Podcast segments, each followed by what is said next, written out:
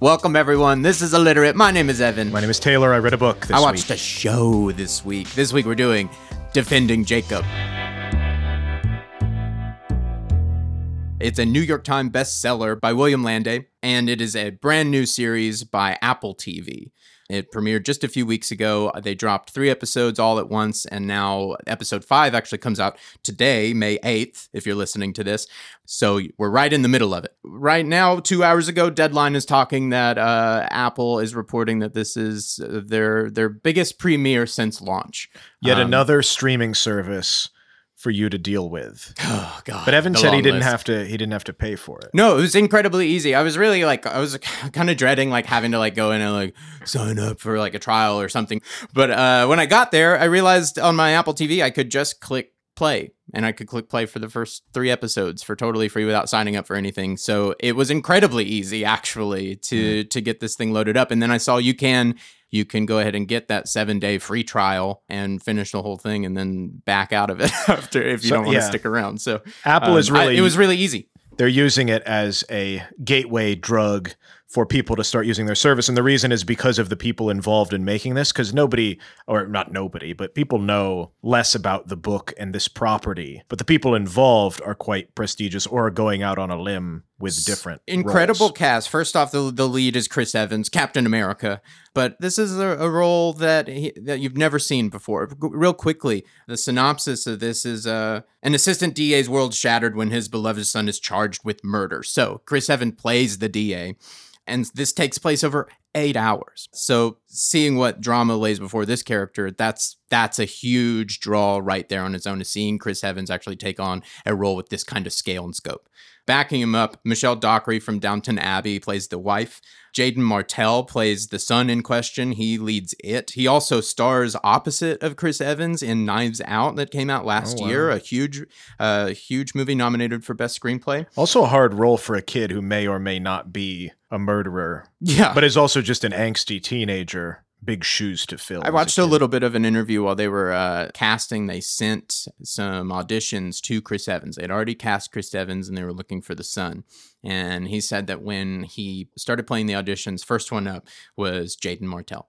And he, right off the bat, goes, Oh, weird. The kid is improvising. Interesting. That's brave. That's really brave. Good for him. That's awesome. Next, the same words, but different, very different and he stops and he goes back and realizes that he was not improvising at all that he's just off book and he's just that good Wow. uh, so that was that was how they ended up landing on casting him was a, a bit of a nudge from chris evans saying like well this was pretty obvious Mhm. based on this alone just Wow. as an actor but Yeah. backing up the cast cherry jones she's also uh, she got an emmy for handmaid's tale She's in signs uh, one of my personal favorites from her So who who is involved in making this? The other prestigious claims are the the writing and the directing. The director. Now, this is interesting. This is a big thing. This is all directed by one guy. Usually for series, uh, you, you know, some directors will d- direct multiple episodes, but usually they're passing around kind of an even spread here and there. You Yeah. might get some people who are favored. This is all helmed by one man. His name is Morten Tyldum, director of Imitation Game, the movie about Alan Turing and the first computer.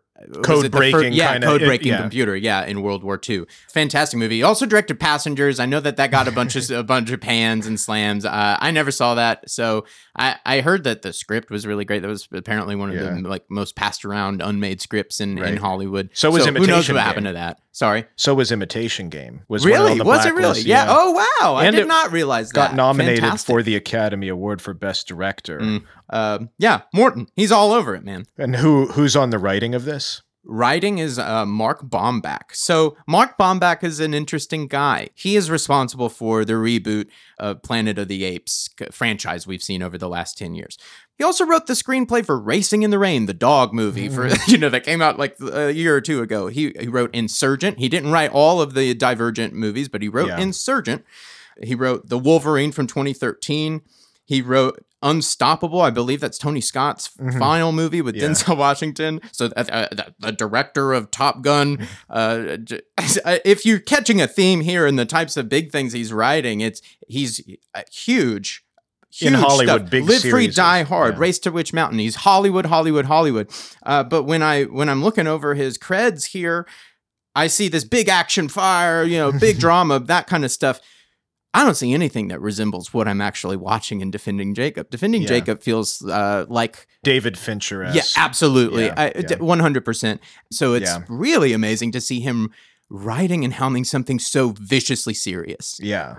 This is going to probably be his crown jewel. I mean, an eight part series with that cast. And, that, and that's part of the, the the energy of this episode. I suppose we're in the middle of it, and we really just we do not Yeah. know where the show is going to go because we have a good idea that the show is going to depart from the book. We just don't know exactly how, when, and why. And in the book, there is a framing device where Chris Evans starts out and he is involved in a trial. Not to spoil anything, but you realize later in the show and in the book that this trial is a completely other thing separate from what's going on with the son. So the whole thing opens up into multi-layered, We think ambiguous. we're we're d- taking apart the murder of a 14 year old in a park. So we think we're talking about just one case. His son is implicated in possibly in the murder of this boy. So he is on the stand testifying to everything that happened, transpired, between you know in those events.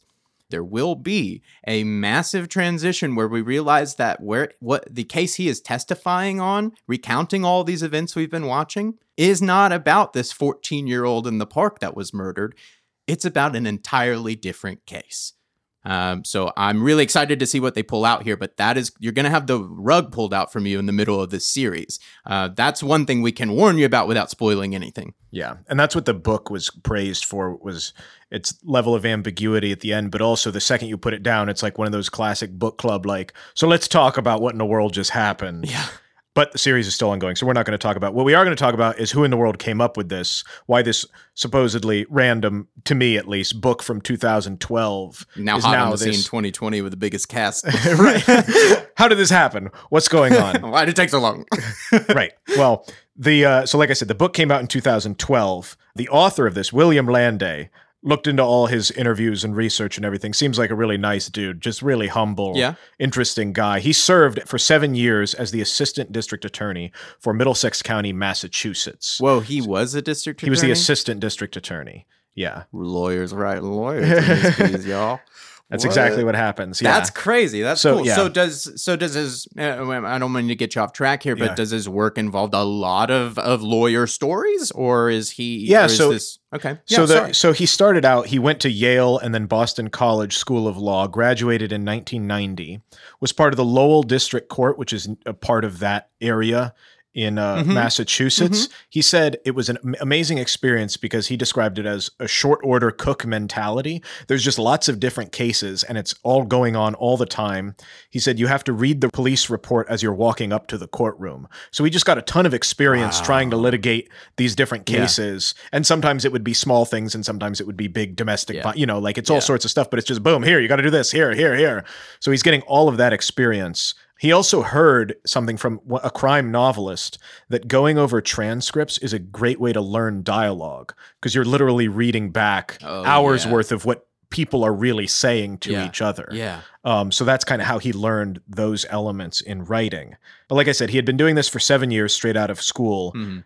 Tried to write novels in that span of time and he wrote two and then abandoned them but this is in between bartending living on retirement and then going back to da work so he gave it up for times to try the writing thing and then went back and forth between it Okay. but it never okay. really was his thing but then he said when he turned 30 it was kind of like lawyers have an early midlife crisis because Oh, they work so hard so he's like i want to write one published book like that's all i want to do Mhm. you know Good goal. instead of buying a motorcycle or cheating on my wife. Good wife goal. Yeah. Hey, no. Yeah. So he got he also he got married and the offer for his first book happened. He got the news in the obstetrician's office for having their first kid. wow. So it all coincided. Aw. And uh, the big thing about him, so his first novel was called Mission Flats. It was awarded the best debut crime novel of 2003 by the British Crime Writers Association. Hmm.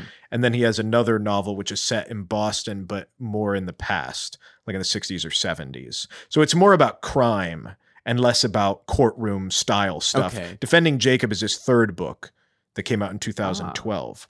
But his whole thing, he was just like, he's I'm not rich, but I am making my living now as a full-time writer from those things. And he said the, the big thing with the first book was actually people don't know this, it was a two-book deal. So that's what got him off to the Oh. races. So he was like, well, if I do this one, then I have to do two. Yeah. So it worked out well. Kind of backed way. himself into a perfect corner. exactly. I was like, no, I have to do this full time. That's Um, awesome. And now he's the third, and who God knows. Yeah. Well, that's what he that. said- yeah, So he said- on them goals, baby. Yeah, he said uh, he wants to make his living as a full time writer. He said, "quote I want to see a shelf of twenty or twenty five books." He said, "It's if writing has taught Mm. me anything, it's not to compromise. I want to spend the next forty years wearing myself out after that goal." So he's just like in on it. He's like, "This is great. This is what I want to do. This is what I've learned." That's awesome. Yeah, That's, that's I mean, I love hearing the kind of the struggle there. I mean, he's you know has a whole other career, has a you know in third you know in his thirties, just thinking you know Wife, wants kids, this to yeah. work. It, it can't work. He tries it a few times. I mean, it takes some trial and error to get these things going. And look, now he has a whole different life than Yeah. than he did when he was twenty nine. You know, whatever. yeah, An entirely different life, an entirely different source of income, and I Mhm. mean, just his life has totally changed. yeah. And and it and it happened, you know, into his forties. And like I said from the, all the interviews, he doesn't seem like some pompous artist. He's just like a humble dude who lives in Massachusetts. Yeah. likes writing these kind of stories, wants to get better at it.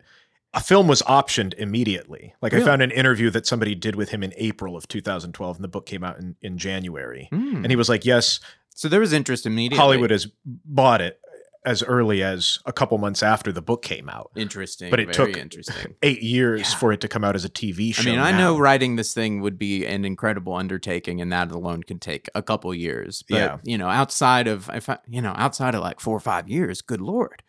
Yeah. Uh, so, and it was going to be a movie, or Mhm, if it, mhm. it was going Yeah. to be a feature film. Yeah. Interesting. Okay. And I think that's also catching on the wave, which we'll get into uh, the ebbs and flows of legal thrillers in fiction and how that kind of coincides with history and, and tr- popular trends and whatnot.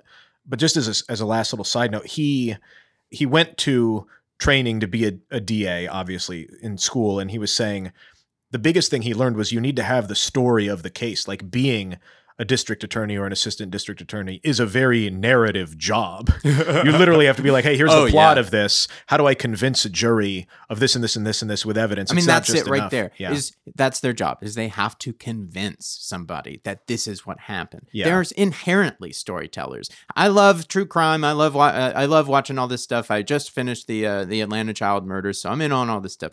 But uh, when I watch these things, I cannot help myself but go, man, maybe I could have been. Maybe I could have been a lawyer. you know? Yeah. I mean, it's silly, but I, I find myself all the time because I obviously went down the storytelling route. Yeah. Uh, so, but I find myself, you know, it's a very similar skill you set. know, I, yeah. I I see so much of my training as a as a writer and a creative in there in places, uh, and it's it's fantastic to see the application of storytelling. Yeah. when if you're a storyteller, you're not just a writer, you're not just a, a creative, you're not just an artist. I mean, you could be a lawyer. I mean, that in itself is an art form. If you can actually get people t- on your side, if you Mhm. can actually be that convincing, if you can sway a jury. yeah. Uh, Well, here's the here's the caveat to it. The uh, William Landay, he was saying in an interview, he was like, I realized like it was good fun and it was like you worked hard and you you felt like you were really in it. But he was like, the second the gavel hit and you left the courtroom, that story is gone. mhm. and he was really inspired by these books and he's like what what do i have to show in a hundred years everything i do just wisps away into the wind or gets locked in a filing Mm. cabinet you know like people's lives are affected by it obviously but he's like i wanted to have something more something permanent, lasting, yeah. a story that is more fulfilling and, and rich and Some, something more to hold. I mean, it's incredible to change people's life and do the work of justice. Yeah I mean, you you'd have to be able to derive ultimate happiness from knowing you have done that. yeah It doesn't give you a lot to to hold and a lot Yeah. to share and a lot to you know. It's hard to, honey. Let me tell you about this murder case. You know, like so. I understand after working on uh, working so long for people, eventually you Mhm. want something of your own. We keep dredging that up throughout this show yeah but you have got to take your life and where you've been and figure out a way to comport it into a story Yeah. and, and create something new out of it. So let's talk about legal crime fiction because I uh, shout out to our other episode. We talked about detective fiction, episode 39, our Motherless Brooklyn episode. Mm, Motherless Brooklyn. We've got a brief summary of the history of detectives in fiction, Yeah. but this is more focused. This all centers around a court case and is like the classic courtroom drama Right. Let's talk about some of these legal stories where they came from and how most of them are based on people that actually were involved in the business Yeah. of law. Yeah, which is kind of crazy. The more I looked into it, I'm like, all the, all these people have been doing this. that seems like the track. So What? first court, first courtroom drama. I believe we mentioned this already, but it's in A Thousand and One Nights Oh, really? from, oh, uh, yes. from Aladdin. They had like the first detective, the first science fiction, the first. This also has the first courtroom drama Man. That happens, but it doesn't really get big, at least in the Western world, until the 1700s. So there's a, a book called Famous and Interesting Cases by a French lawyer. And so it was a, a document, uh, stories of various trials of the in the history of France and in his time as Okay. a lawyer Yeah. but he constructed it in such a way that the ending would not be known until the end and the clues were dis- you know it wasn't the legitimate just transcript so he Mhm. turned it into more of a storytelling. The beginnings of the breadcrumb Right. narrative. right an interesting facet of history a very famous lawyer that people forget about attorney abraham lincoln he was a he we forget about Mr. Attorney Abraham Lincoln. yeah he was a great admirer of poe around this time and he wrote Really? a news story that was published in 1846 i'll post a link to it it's called the Trailor murder mystery Trailor being the last name of the guy and uh, it's based on a case he defended in illinois so he is also a courtroom Abraham writer Lincoln. yeah Getting in on that procedural. The OG. Um, the first person, though, to really do this, like we said, Edgar Allan Poe is not quite courtroom. The person to really do this is Wilkie Collins, a name that I don't know about. Wilkie Collins. Wilkie Collins From wrote- Wilkesboro, North Carolina. from England, actually. Charles Charles Dickens was his mentor, so he is responsible for a lot of the detective dr- tropes, a lot of the stuff that we see okay. in in that world. Um, the Woman in White is the name of the first novel, and some people say it might be the first English novel to have the viewpoint of multiple narrators. As a, oh, fascinating. yeah, Yeah. where the story itself is like chapter one, Joe Schmo, chapter two, Susan. You know, Interesting. which Interesting. I, it's bizarre that that had never been done. They before. take up that, that. I don't know that we even mentioned it, but Miss America is structured like that on Hulu. Each Mhm. episode it features uh, centers around a different character. Um, in America, after Abe Lincoln, 1878, Anna Katharine Green is known as the mother of American detective novels. So sh there, her famous book is called The Leavenworth Case. And she also introduces a num- number of criminal case tropes Mm-hmm. that we're now familiar with. But her father was a defense attorney. Oh, So she had some, I feel like Naturally. all these people have connections yeah. to law. Now we move into the 30s and 40s, these pulp stories, like we talked about before, where detectives are featured. The one that has least to do with detectives and most to do with lawyers Comics? No. is called, the guy's name is Erle Stanley Gardner. And you Hmm. might have heard of Perry Mason, yeah. the famous Yeah. lawyer. So then that There's became. a series coming out about it. We'll Again? probably be doing it. Wow. so that was a bunch of famous books, and then it also became a black and white TV show that everybody knows about. Really? But it's that's like the the the ending is always the courtroom, and it's some big twist that the person who's innocent is actually guilty, et cetera, et cetera. Okay, he's- okay, okay. Did hundreds of those things, but in the pulpy style. But he's really the onus for that in American fiction. Just as an odd fact, so his name Earl is spelled E R L E, which is a very odd way to spell Earl. He has the highest looks like it sounds. He had the highest ratio of mentions in the New York Times crossword puzzle to the actual amount of times that he's mentioned in the New York Times. He's like a, a very popular solution to crossword puzzles because it's four letters and it starts and ends with E Could you imagine? I'm the answer. to most things in the crossword puzzle. So if you're ever stumped in the New York Times, it might be this guy Earl who wrote Perry Mason. Earl. Yeah. Immediately after this, 1950s, 1958, Anatomy of a Murder, which became a very famous movie. The famous poster is like the the blocky arms and legs and body. Oh yes, If you're yes. familiar with that. Yeah. So that became a film in 59, Academy nominated, was written by Michigan Supreme Court Justice John D. Voelker. Hmm. He was a defense attorney on the case that then he turned into a book, Anatomy of a Murder, which then became the movie. A United States Justice. yeah, who Wow. was the defense attorney on that case Wow. and then wrote the book. Immediately after that, 1960 is when To Kill a Mockingbird comes out, Mm, American fiction classic. Uh, Harper Lee's father was a defense lawyer in a case similar to the one that happens I didn't even know in that. To Kill a I Mockingbird. didn't even know that. Yeah, I did not know that. That's amazing. Uh, God, and the echoes, the echoes, they're there and they reverberate. Mhm. There's sort of a, a, I think it shifts with the economy, or at least how lawyers are feeling at the time, because the Ah. only bigger piece that comes out in between the 60s and the early into the early 90s is Helter Skelter, which we Oh, talked about, which is written by a lawyer. With the economic bust of the 80s, then we get back into, oh, lawyers are disenfranchised with their work. You know, oh, because the Oh, Yeah. 80s were the like corporate business, like that's all Yeah. what your life Wall is. Street, yeah. Now lawyers are like, well, maybe I don't want to do this anymore. So the big book that comes out is in 87 and it's called Presumed Innocent. Some people say that this is kind of the spiritual successor to this, dis- defending Jacob, because it's about a prosecutor who is accused of murdering his colleague. Oh, that's and then he's the one that is taking I the blame. So it's, it's that- got the yeah. echoes of that. definitely very similar in a, in, Um, a, in a way. Yeah. And that the author, Scott Turow, was the assistant U.S. attorney for the city of Chicago. Wow. And so then he wrote It- that. it- it's actually like heartening me to learn that you know all these you know legal you know shows and stuff and books are you know are be- are coming from people who you know would know and are good at writing. Yeah. Yeah. So that I'm like I've I've wondered you know watching Law and Order. Yeah. You know like well how do you how do you know that's how it would be you know like Oh, because you did it. So I just have to get to the, the last one, the big one that everybody knows. Mm. John Grisham ah from the 90s. yes. 1989 was his the first book came out, but the big one was The Firm, which came out in 91. It's crazy because the 90s seemed to be the, the epicenter of this legal thriller and mostly in relation to John Grisham. So 1994 had three legal political thrillers in the box office. The Client, Clear and Present Danger, and Disclosure. Ah. 1993, the year before, also had three as well. What's odd about this is the last legal Oh, thriller he to. competing with Michael Crichton?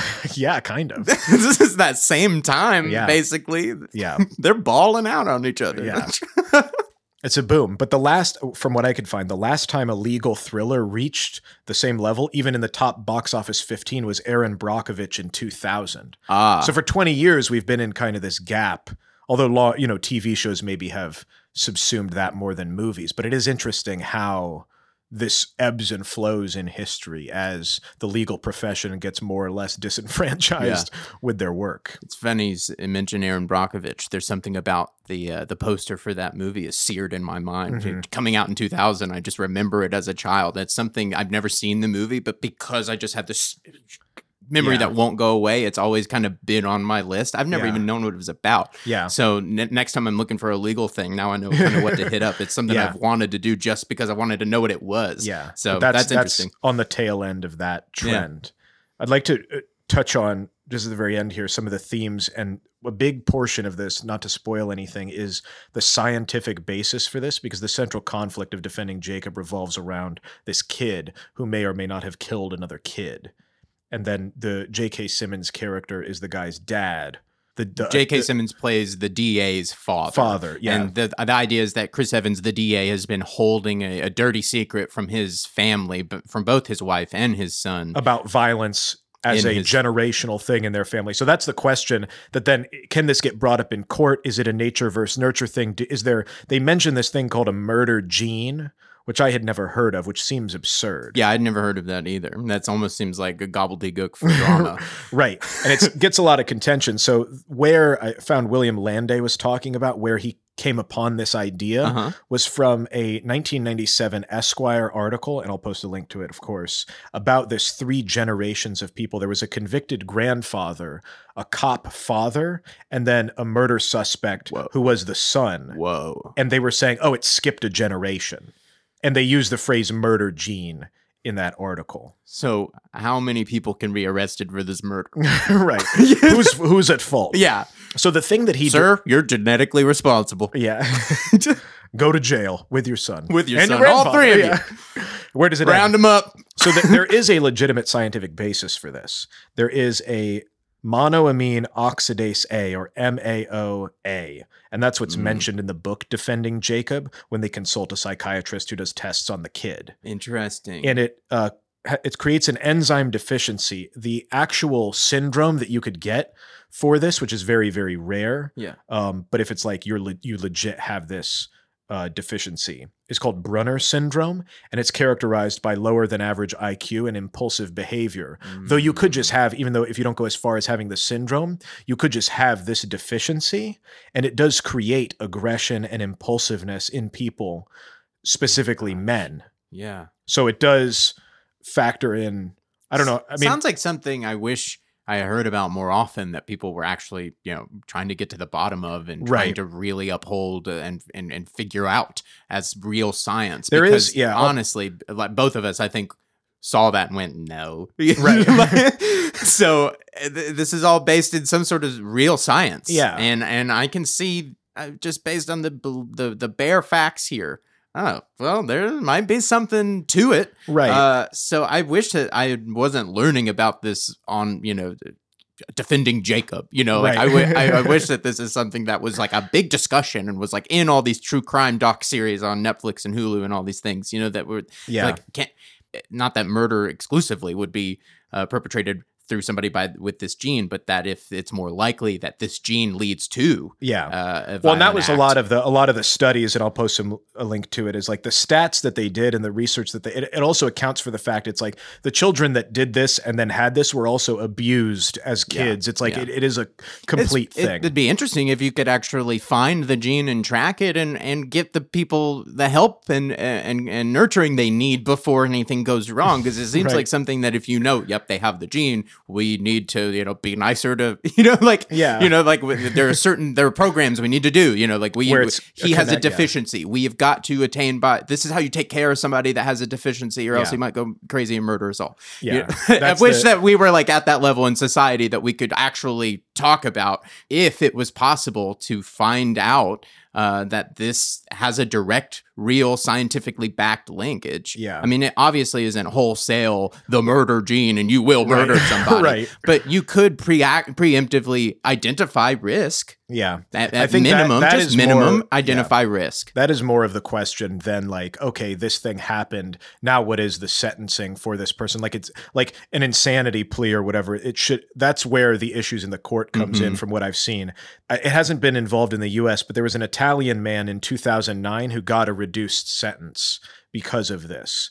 But it is Right. very, very questionable in the courts because the, the questions and the criticisms that get brought about is like, okay, where Mhm. where is the culpability? And this guy was saying it's like 90% of all murders are committed by people with a Y chromosome, males. Mhm. So should we give always just give males a reduced sentence because it's the Y chromosome No, is you know see, like no, where when reduce sentences and get his response. I, I I go to treatment. preventative Yeah, preventative treatment. How can we identify and, and mitigate risk? If we know that somebody needs more attention in an emotional area, or has the potential, we can put them in a program and Yeah. help that. Yeah. You know, that's very that's doable. yeah. Uh, So that's a lot of the questions that get brought up in the show and the book is like, oh, is he just an angsty teenager? Oh no, he does have this gene in him, but obviously it's like it does the dad is fine too. And Mm-hmm. is the dad culpable for raising his kid wrong? You know, like where does it it's a very murky thing which brings up a lot of questions in this series, which is why it's being made now. But it is